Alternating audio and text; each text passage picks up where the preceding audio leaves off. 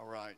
I want to jump right into the word this morning. And um, I thought I had finished this series a couple weeks ago before Alex um, Kendrick was with us last week. But I felt, even the week before he spoke, that the Lord, there was something else that we needed to squeeze out of this little two week series. So it turns into a three week series.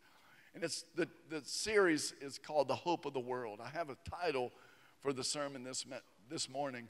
But before I share that, I just want to remind you of the proposition um, that a biblical church where people are loved, His truth is proclaimed, and His Spirit is welcome, is a place, place where life transformation happens, and it will be like heaven on earth.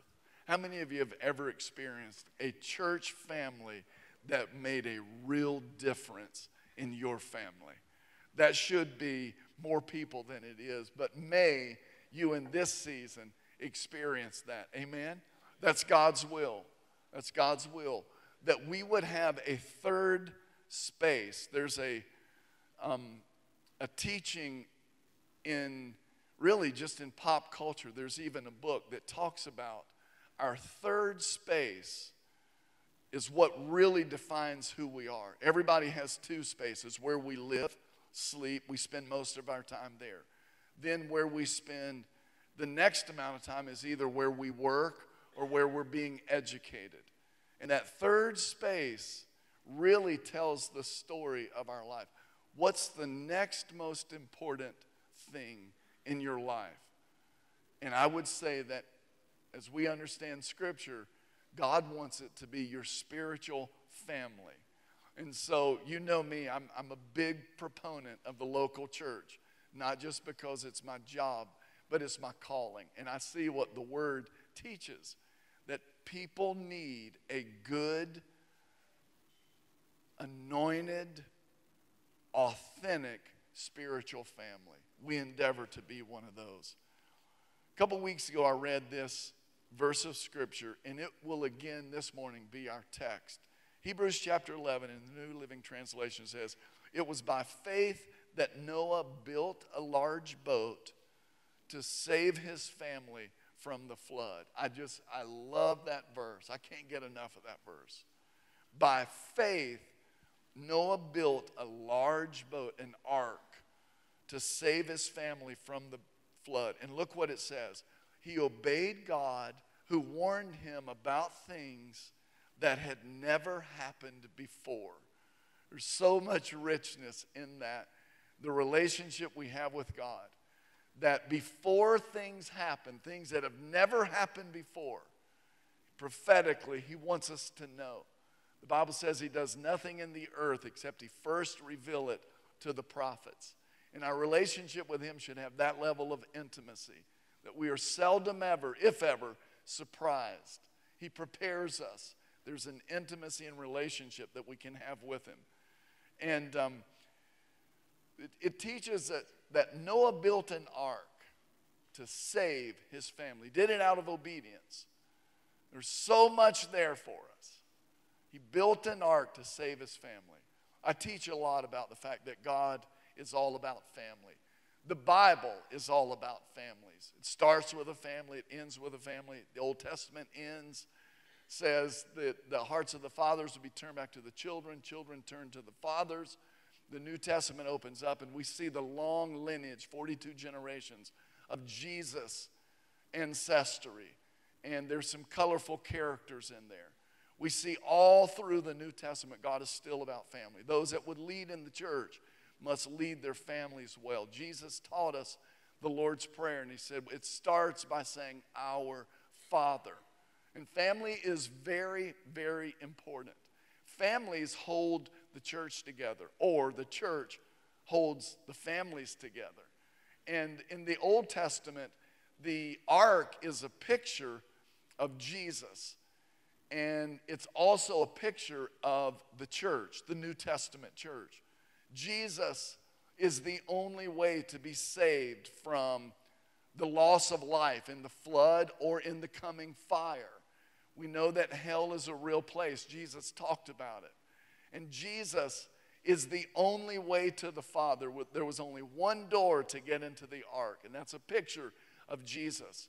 We see also that it's a picture of the church. And so I would say to you and me, it's important. The church is the body of Christ. It's important that we come together and build an ark together, or we build a local expression of the body of Christ in order to save our families from the things that are coming that have never happened before. The Bible tells us all about family. Family is what sustains life on planet Earth. Family is what keeps societies together. When the family falls apart, the culture falls apart. And you don't need me to tell you, but if you're not aware of this, you need to pinch yourself real hard. The family is under incredible attack.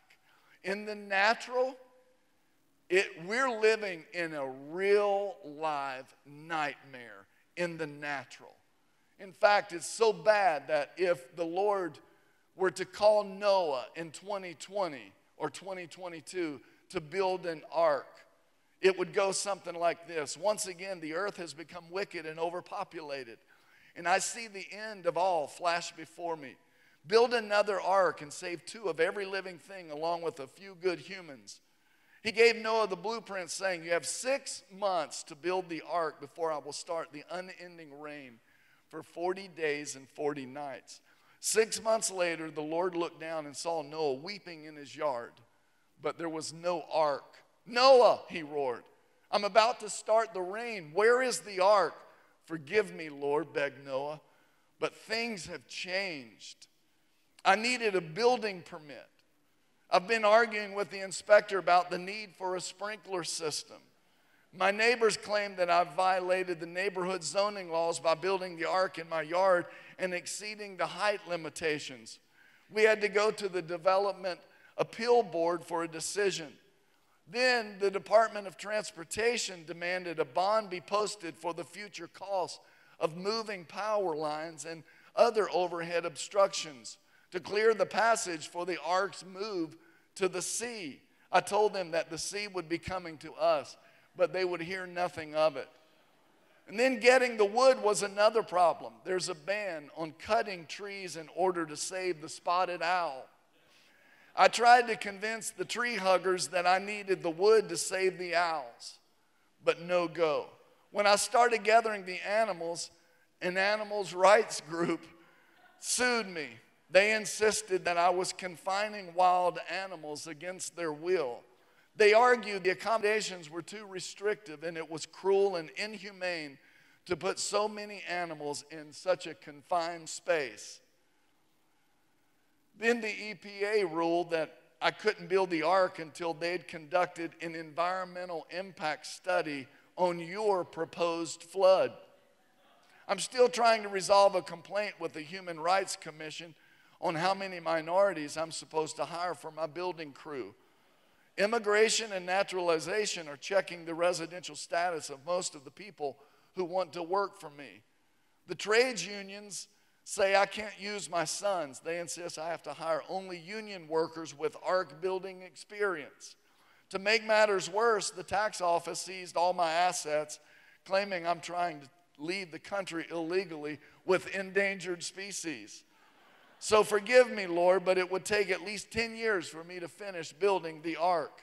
Suddenly, the skies cleared, the sun began to shine, and a rainbow stretched across the sky. Noah looked up and wondered and asked, You mean you're not going to destroy the world? No, said the Lord. The government clearly beat me to it.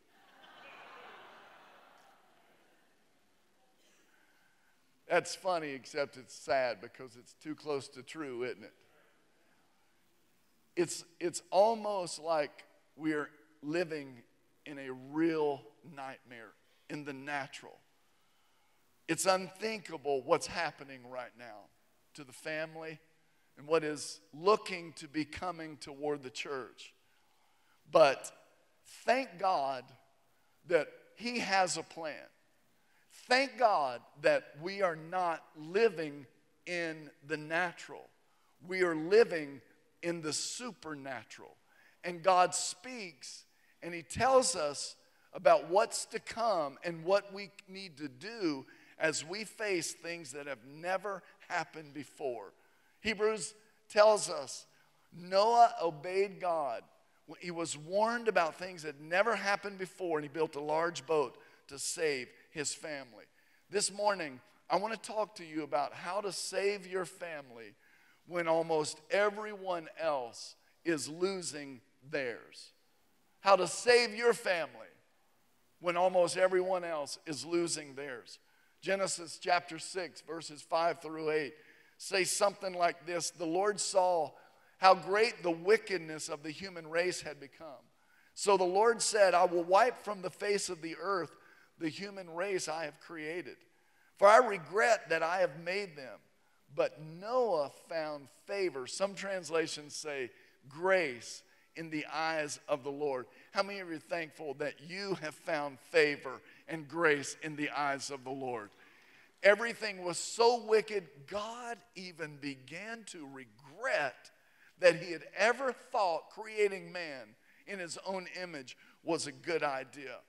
Verses 9 and 11 of the same passage says Noah was a righteous man and he walked faithfully with God. He was a righteous man and walked faithfully with God.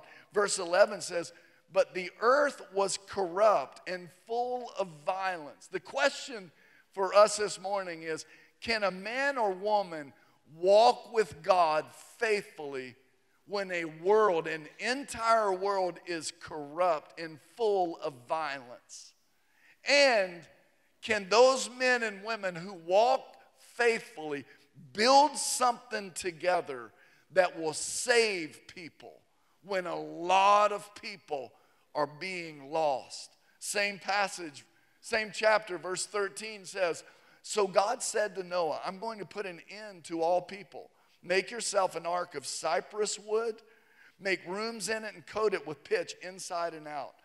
This is how you are to build it. Notice, God is speaking, telling him what to do, and now he gives him very specific instructions. The ark is to be 300 cubits long, 50 cubits wide, and 30 cubits high. 450 feet long, this boat would be. 75 feet wide, 45 feet high. This was a word from God for a man to do something that was virtually impossible. That is a big boat. And you wonder who all worked on that thing? Was there anybody working on that thing that didn't get to enjoy the ride on that thing? It's a big boat. God sometimes calls us to do things in the natural, they are simply impossible. But how many of you thank God we don't live in the natural only. We're not restricted or limited to our natural ability. Y'all acting like an 8:30 crowd instead of 9 o'clock crowd this morning. Some of y'all are in the natural, but I'm challenging everyone here. This isn't a cute little church service. This is 2022. In 1990 called and said, "Beware. You're living in a different world." And if you think that you can survive all this stuff in the natural, you're going to be gravely, literally, gravely disappointed. Thank God for the supernatural. Thank God that He speaks. Now, Pastor Chuck, we're just still stunned. How can we save our family when almost everybody else is losing theirs? Three things. The first thing is you've got to learn to hear the voice of God and obey it. Everybody in this room, has to learn to hear the voice of God, and the Holy Spirit will help you obey it. How many of you know He is always speaking, always? God is always up to something. He is always doing something. As the song says, even right now, in the midst of all that wickedness, all kinds of evil, when no one is looking to God for direction, He's still speaking. How? redemptively. He's not just telling us stuff to have conversation. He's speaking about salvation. He's speaking about a way out of widespread corruption and immorality. In the midst of the wickedness, God speaks to Noah how to save things. And when God began to regret the fact that he had even created man, he was communicating to a man who had learned how to faithfully walk with him. God is omniscient, He knows all things. He knew what was coming, and right now, He knows what is coming. Said it the third time. He tells Noah about something that had never happened before. It's important. And as a pastor, I think beyond salvation, one of the most important things for me to teach people who follow us spiritually is how to hear the voice of God because He's speaking to you. You may not have your transistor on picking up His signal, but He's speaking. There's five or six ways that I've learned that God, I can learn to hear, listen to me, clearly the voice of God. The first is biblical direction. Having a Bible reading plan. I read the Daily Walk Bible. Couple, this is 25 ish years old. And a few years ago, I had to get it, a re, get it recovered. It's amazing to me how God can, you can be in Leviticus and God can speak to you. And for those of you who want to hear the voice of God, there is no bet, there's a reason this one's number one. Anybody found out the faithfulness that this thing is alive? It'll like jump up in your face and tell you something you don't want to hear, but you need to hear. Anybody out there this morning? The second thing is you have to learn to, to have and trust that inward witness of having a desire to walk with Him and learning, and the Holy Spirit moves. Like in the Old Testament, they got an inward witness about when the cloud moved, they were to move. And God will give you an inward witness. He will usually confirm it. The third way is the inward voice. And there are many pictures in, in Scripture, in the New Testament. Philip in the desert, Peter on the household. There'll be an inner voice that will speak to you. And I could give you examples. Even in the last 24 hours, last night, God speaking to me clearly about a situation going on in our family. There are, fourthly, He'll speak to you in dreams, He'll give you visions, revelations in your daily reading. He'll speak to you, and there'll be something that hadn't made sense to you for years, and all of a sudden, it slides into place. You'll have a dream one night and forget you have it. And two days later, something will happen, and you'll be like, oh, that dream. I, anybody know what I'm talking about? And it's not from too much pizza, too late. Fifthly, there's a prophetic word. God will speak to you prophetically. Now, everybody listen to me when I, when I share this. It's been my experience and most everybody else's experience that I know. When God speaks to me prophetically through someone, something, some situation, prophetically I receive a word. 99 times out of 100, it's always confirmational about something He's already put in my spirit. Let me give you an example.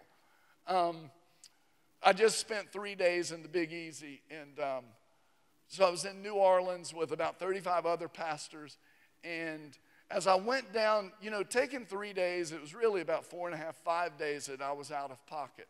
And so Monday morning, I woke up and just, I began to ask the Lord, Lord, how can I prepare myself? What would you have me to know as I'm going in to this week with Larry Stockstill, Pastors University? I was so anticipating a great week, and, and the Lord put one word in my spirit on Monday morning, and it was this word core. That's all He said. And I began to ask, like, is there something wrong with my core? Is, are you going to change me at the core? And, and that was a good question to ask back, right? And it kind of put me on the sense of hunger and heightened awareness and anticipation. Got there Monday night late, Tuesday morning, things started. I was in my hotel, and again, I asked the Lord, like, Lord, How can I prepare? What would you have me to know? And the Lord said, I'm going to deal with the core. Just clearly like that. Now, you know, you go, Uh, that's just me. I haven't asked anybody. Can you verify? Does that bear witness with you? And then we're in session number two, Tuesday morning. And Larry Stockstill is talking about the pastor's personal prayer life. And then he asked a thing for questions. And I raised my hand. I just shared one thing. You know, you've heard me say this thing. I said, Pastor Larry, you know, the book of Acts, 28 chapters, 27 of them are about prayer. People on the way to prayer, on the way from prayer, or in prayer. And I said, you know, what God's done in our church right before COVID, went to Brooklyn Tabernacle, and, and he said, come here, Chuck.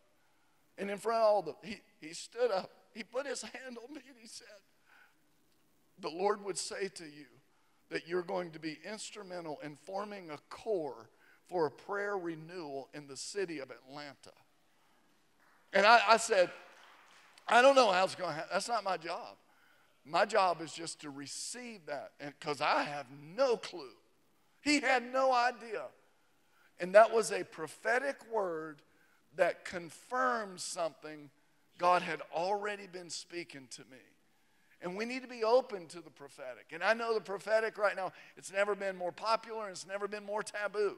And there's never, you all know what I'm talking about, right? There's a lot of prophecy going on right now, but don't throw the baby out with the bathwater. God speaks through the prophetic. And He wants to speak to us like He did Noah. Because there's stuff happening, we've never dealt with it before. And He speaks. Um, next, after prophetic, is He speaks through spiritual authority. Acts chapter 15, verse 28. Listen to this the, the scripture says, It seemed good to the Holy Spirit and to us, us right there being elders. Elders confirmed yet, that yes, this is the word of the Lord. And I, I don't, I, I say this not, I say this to put accountability in my life.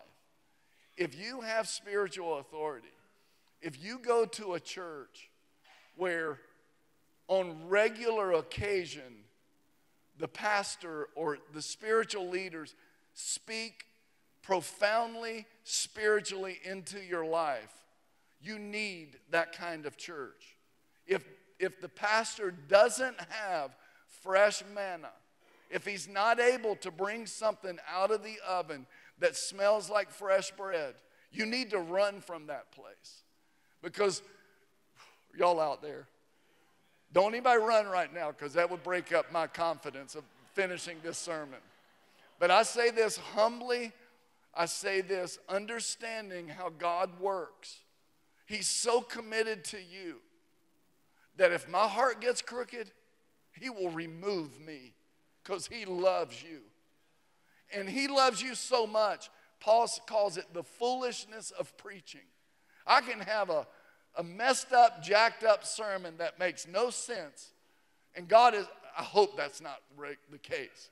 But in that, if you have listening ears, God will speak to you as a sheep from your shepherd.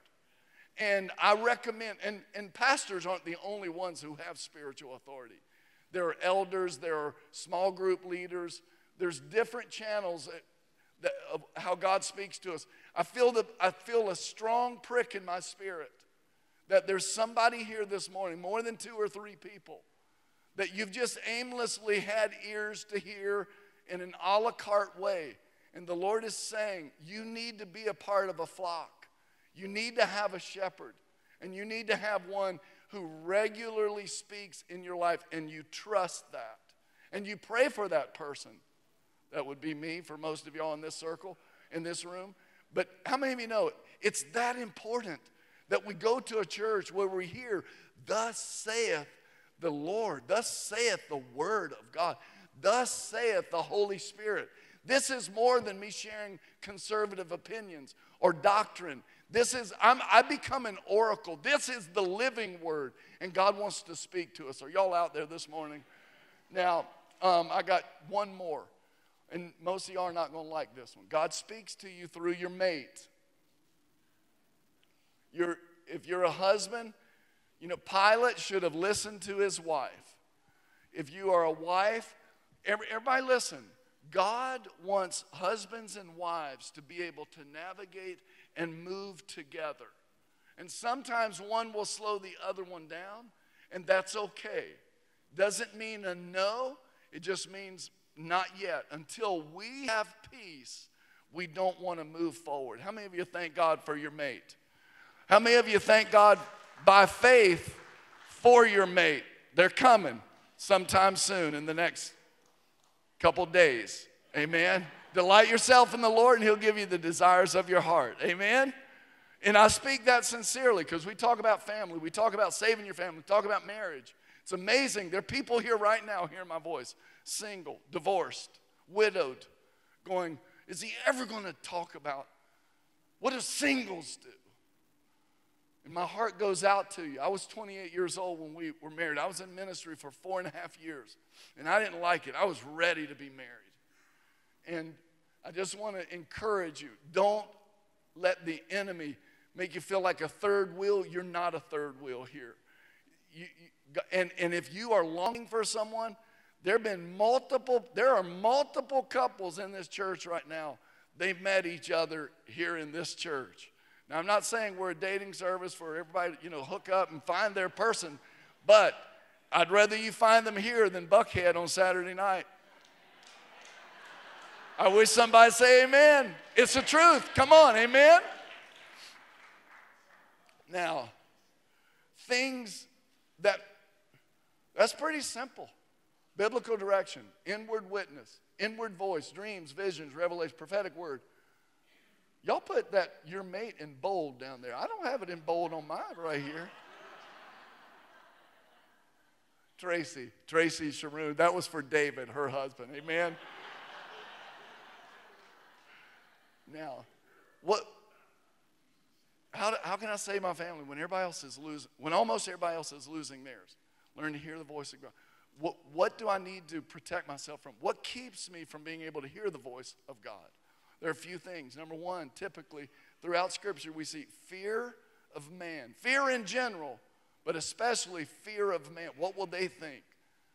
Will they agree? What will they do if I tell them I heard from God? Fear of man. Secondly, lack of prayer.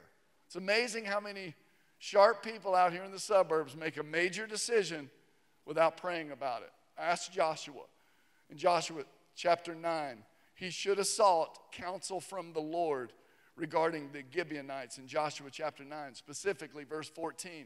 Thirdly, pressure to perform, to look good, to look professional, to look spiritually mature. 1 Samuel 13, verse 8. As Saul felt, the people are leaving me and they're going to David. He felt pressure to perform and he stepped up prematurely and it cost him his office. Fourthly, financial pressure. Financial pressure, oh my goodness, this is why you don't need to be in debt. This is why you need to have your finances in order. This is one of the number one things that keeps people from being able to hear the voice of the Lord. And next, time pressure. It's like we want it now. We, we, we have a timing issue. And how many of you know God is a, he marinates, he crock pots things, and we got microwave prayers. Are y'all out there? Come on, somebody. And um, we want it now. And in our timing, we get the word of the Lord, but we want to operate on our timing. And there's somebody right now it's coming. Your dream, what you're looking for, what you've longed for, the calling and purpose on your life is going to be fulfilled on His schedule. Next and lastly is the pride of position. The pride of position. Balaam became proud and stopped hearing the voice of God. And after he became proud and couldn't hear the voice of the Lord, God used a jackass to speak to him. Yes, I said that. And that's, that's a great picture of smart people full of themselves, the pride of life, and pride clogs our spiritual ears. Can I get a witness? How many of you are thankful the people on your row are all humble? We've got ears to hear what the Spirit of the Lord says to the church. Now, listen, Your ability to hear and follow the voice of God will determine the health and well being of your family. Can you imagine the conversations that Noah and his family had on that boat? Even before they got on the boat, we think it was about 100 years of construction. He lived 350 years after the flood. Noah was a stud. I mean, his life had, it was just getting started at 500 years. How many of you claim that for your life? Amen? And, but the conversations, can you imagine the children? I can because I have some. You know, Dad, why we want to, why you want to be that guy? Dad, are you sure? Dad, at school, the people, Dad, why, why you want to be that guy? Why you want to take God literally? Why you want to obey fanatically? And then when the rain started falling, how many of you, they were thankful dad was that guy that took the word literally and stood on the word and obeyed the word. Are y'all out there? Now, at, about adding, um, I, I want you to begin to pray with me. There is a, an intense need that we have right now here in this church. Will we add an additional service? And if so, when? And I'm not presupposing I know the answer, but I'm asking you to not presuppose that you know the answer either. There would be some to go, yeah, let's add another service, and not understand the toil it's going to take on everybody. And there would be some that would say, do not add another service. We like it like it is. And I would feel the Holy Spirit say to us, Can you shut the door on the ark when there are people coming to get on the ark? Is what we're experiencing a life giving church, a spiritual family that's making a difference in our lives? If so, are you, Lord, asking us to make room for more people? And so, how many of you will come into agreement and you'll pray with us? We got three. How many of you three will pray for the others that they'll pray with us too? You know, even right now, I want us to just let's bring it before the Lord. Lord, as you've built this ark and you've called us, you said you are the body of Christ. Hand can't say to the arm, I don't need you. As you have built this church and you continue, Lord, we live in an area, there's 3 million people within 25 minutes of us. And so we just ask, Lord, for as your cloud moves, may we follow. We ask for wisdom and direction, and we don't presuppose our wants on you. We submit to you and your will. If you call us to do something that in the natural is impossible, you will give us grace to do it. Oh, yes, you will. If you call us to stay here in this spot, we'll stay right here in this spot. But we ask for your kingdom to come and your will to be done. And I pray, Lord, that this would even be an illustration for all of us, a lesson on how to hear you speak in a season in our world where you've never done these kinds of things before. How many of you just come into agreement that God's going to speak clearly He's going to confirm His word. He's going to lead us and He's going to guide us. Come on, if you love a God who is that personal, He interacts and He shares. We praise you, Lord. Now, that's how the first step that you need to save your family. You've got to learn to hear the voice of the Lord. The first thing says, Then God said to Noah, and then he obeyed. Now, the second thing that you need to know to save your family is you've got to understand that what brings everyone else down can lift you up. What brings everybody else down can lift you up because you're living in the supernatural. You're covered in the protection in the ark of Christ. God sends things down in our lives. Sometimes He allows things to come down on us in our lives. and He uses those things to lift us up. The more the rain came down, the higher the ark went up. Genesis chapter 7, look what it says. For 40 days the flood kept coming on the earth. And as the waters increased, they lifted the ark high above the earth.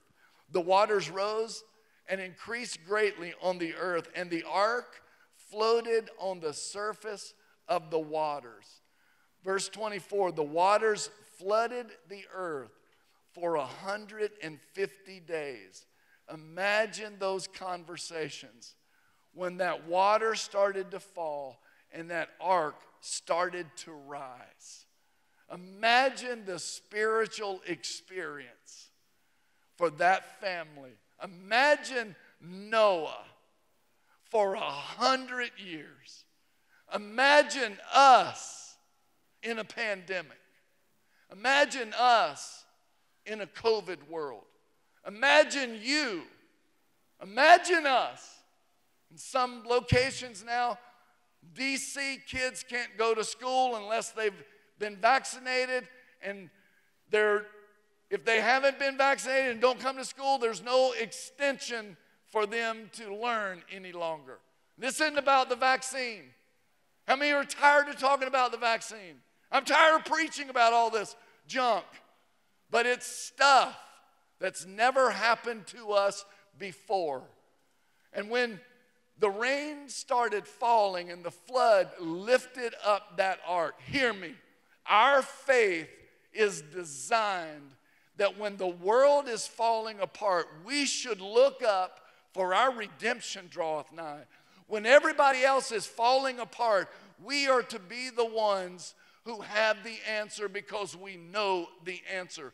We are not to be the ones walking around in fear, insecurity, walking around afraid. We are the ones who are called by God to be his ambassadors in the earth.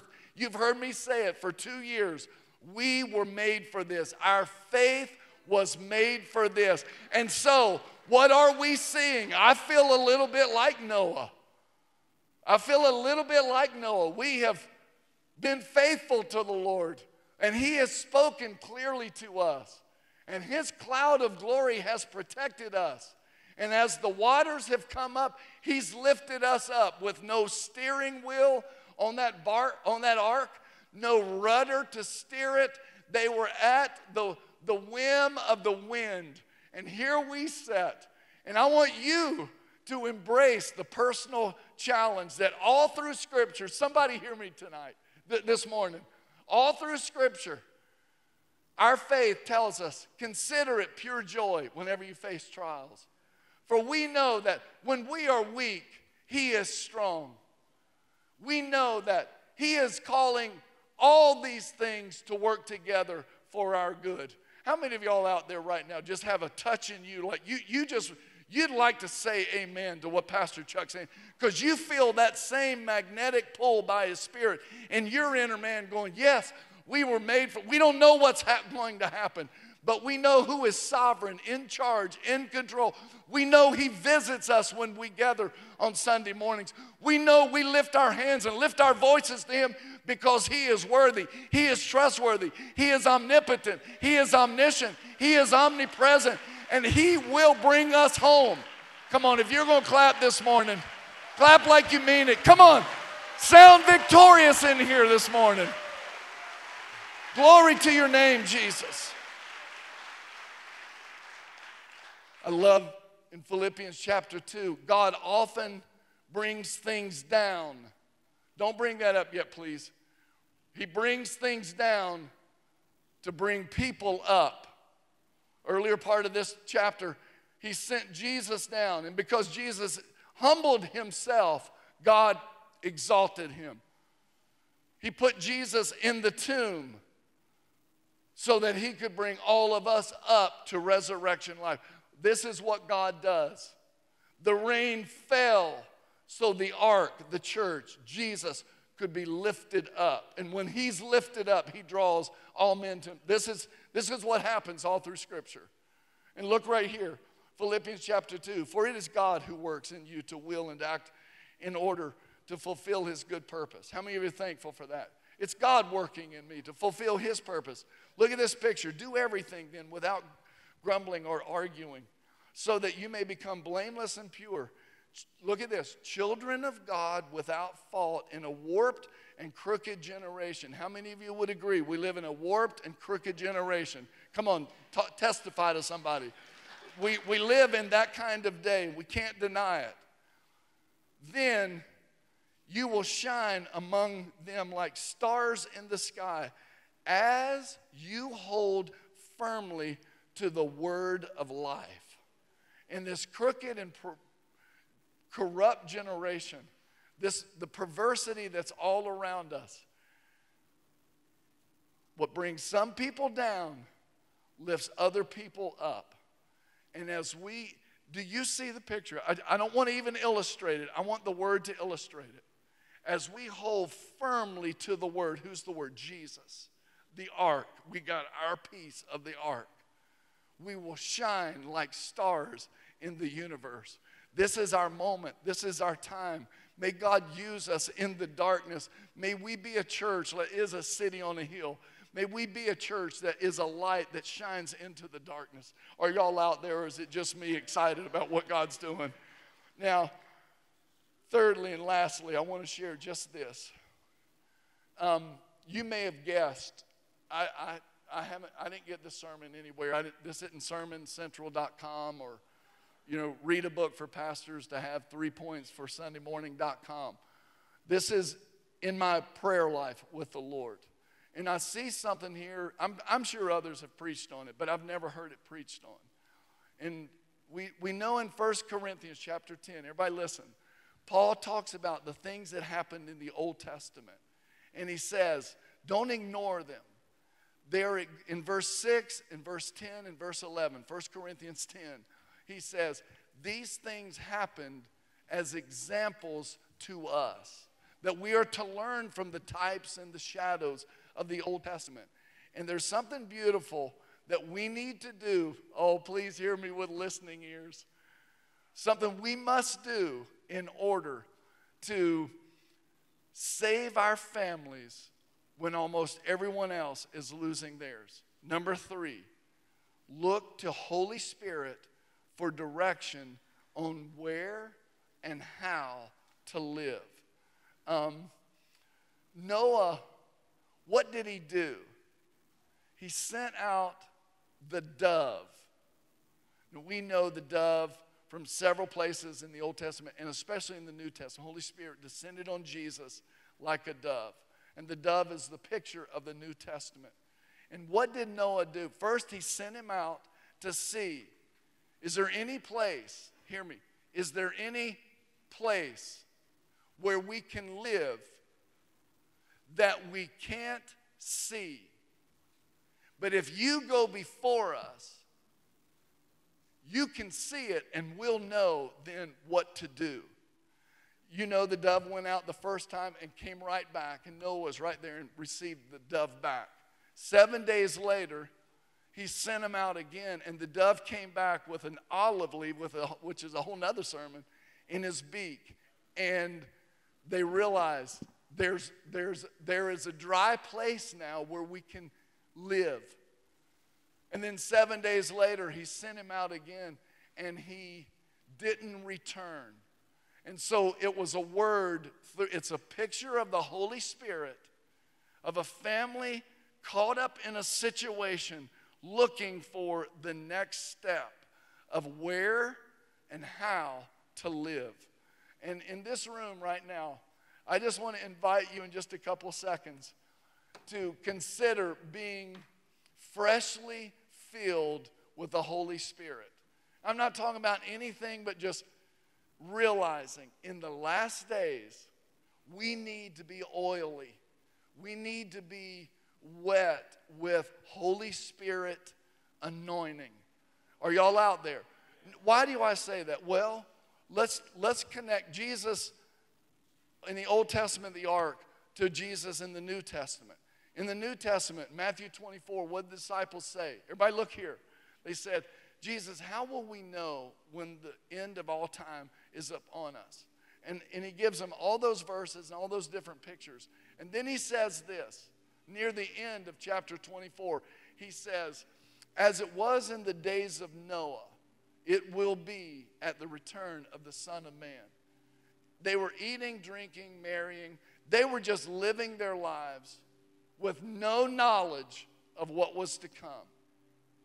And that chapter closes, and the very next verse, Jesus talks about a parable of the last days. What was that parable? He said there were 10 virgins, five were foolish, five were wise. They all 10 had their lamps ready with oil, and they were prepared for the bridegroom. And then it says, but the bridegroom took a long time getting there. How many of you know howdy, amen to that? Yeah, Jesus, come on. Even so, please, come on. And but there's a there's great truth in that. And he said, the bridegroom came at midnight and they woke up. They were drowsy and sleepy, it said. And that's a picture of the church in the last days. And five of them had brought extra oil, five did not. And you know the story. The five with the extra oil had plenty of oil to go out and meet the bridegroom. They were prepared for his return. But the five foolish were not. And that is a picture of the church that keeps the Holy Spirit at a distance, that keeps, that's comfortable with just what they need for right now, not prepared to live life when things that had never happened before start happening, like the soon return of Jesus Christ.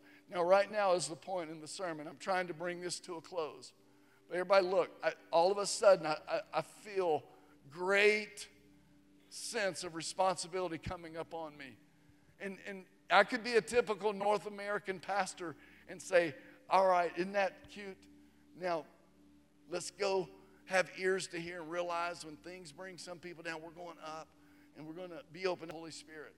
But I, I, I can't get past the fact that Jesus in the Word just tells us, as it was in the days of Noah, it will be when I return. Can we just ignore that or just run right past it? We can't. In fact, there's probably people here this morning. I want to I want to speak to two people and I want, I want to ask everybody in just a second to stand. If you're here this morning and you go, man, I, I don't know if I'm in the ark. I'm not talking about being in the church. I, I don't know if I'm going to be protected from the flood or what's to come. And listen, you're, you're here today. That's awesome. And God is here today. And He's speaking to you. And now is a time without hesitation for you to go, to, to lift your hand heavenward and say, I, w- I want to go. I want to get in the ark. I want to make Jesus Christ my Savior. If that's you here today, in just a second, I'm going to let you do that. And then the rest of you, how are we going to save our? I'm talking to somebody on the top row. I'm talking to somebody in the back under the balcony. I'm talking to all of us. I'm talking to my wife and me. How are we going to save our families when almost everybody else is losing theirs? We're going to hear the voice of the Lord. We're going to realize in our weakness, He is strong. We're going to count it all joy no matter what's coming. And we're going to keep oil for our lamps. Are y'all out there? Would you stand with me? Praise your name, Jesus. We love you, Lord. We love you, Lord. Everybody, look here. Can you, can you pull up those last couple of verses in Psalm 92. Receive this, brothers and sisters. Psalm 92 The righteous will flourish like a palm tree, they will grow like a cedar of Lebanon. Cedar of Lebanon, planted in the house of the Lord, flourish in the courts of our God. They will still bear fruit in old age. They will, they will stay fresh and green. This cedar of Lebanon is a picture of us. The commentaries I've read for many years say that in Lebanon today, there are some cedar trees that are 2,000 years old.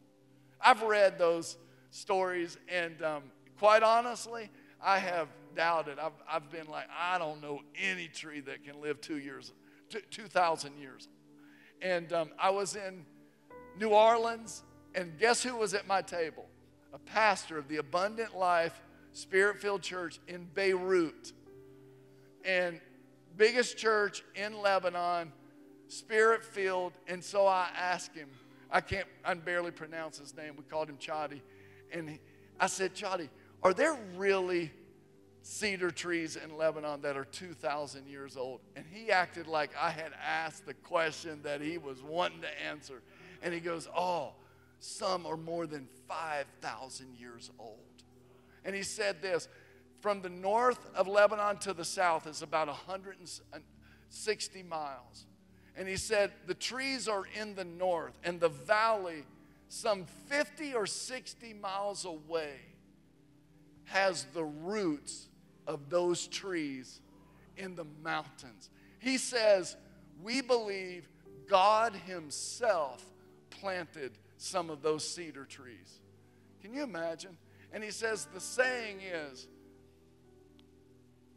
the mountains are not holding the trees, the trees are holding the mountains.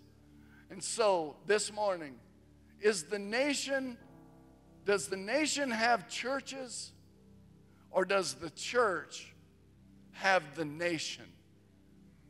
Are we rooted, bearing fruit in our young age and in our old age? Are we planted to flourish? Are y'all out there this morning? Anybody picking up what I'm putting down the first time I've said it all day long? Aren't you proud of me? so, if you're here this morning, I just I want to quickly give anybody a chance. And you're going, Pastor Chuck, I'm here. God's here. He's calling you. I want to ask you, would you right, right now, without hesitation, if you'd say, I, I want to get in the ark, I want to be assured of my salvation. If that's you here right now in the name of Jesus, would you lift your hand? Just lift it heavenward in the name of Jesus. God bless you. God bless you. God bless you. Three hands, four, five.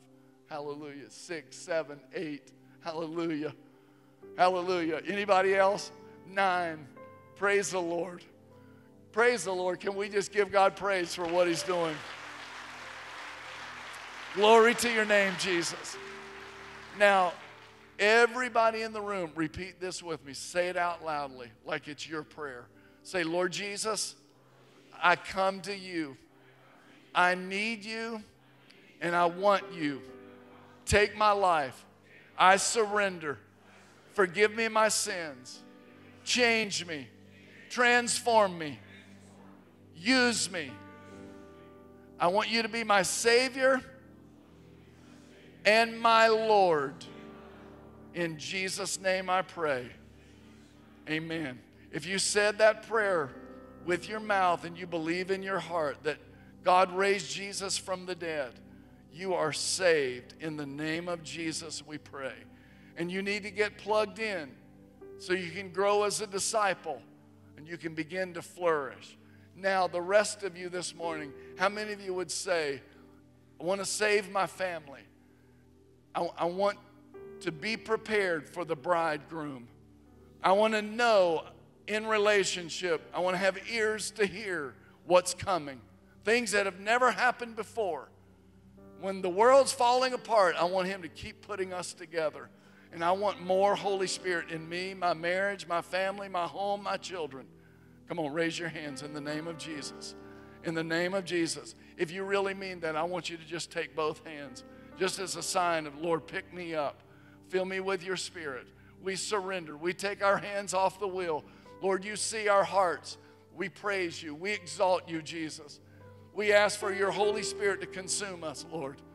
May we have oil in our lamps and may we have extra oil forever how long we have to wait for you. Let us lean into you, Holy Spirit, like Noah did. Show us the place, show us how, show us where, Tell us when. Keep us full of your spirit, Lord.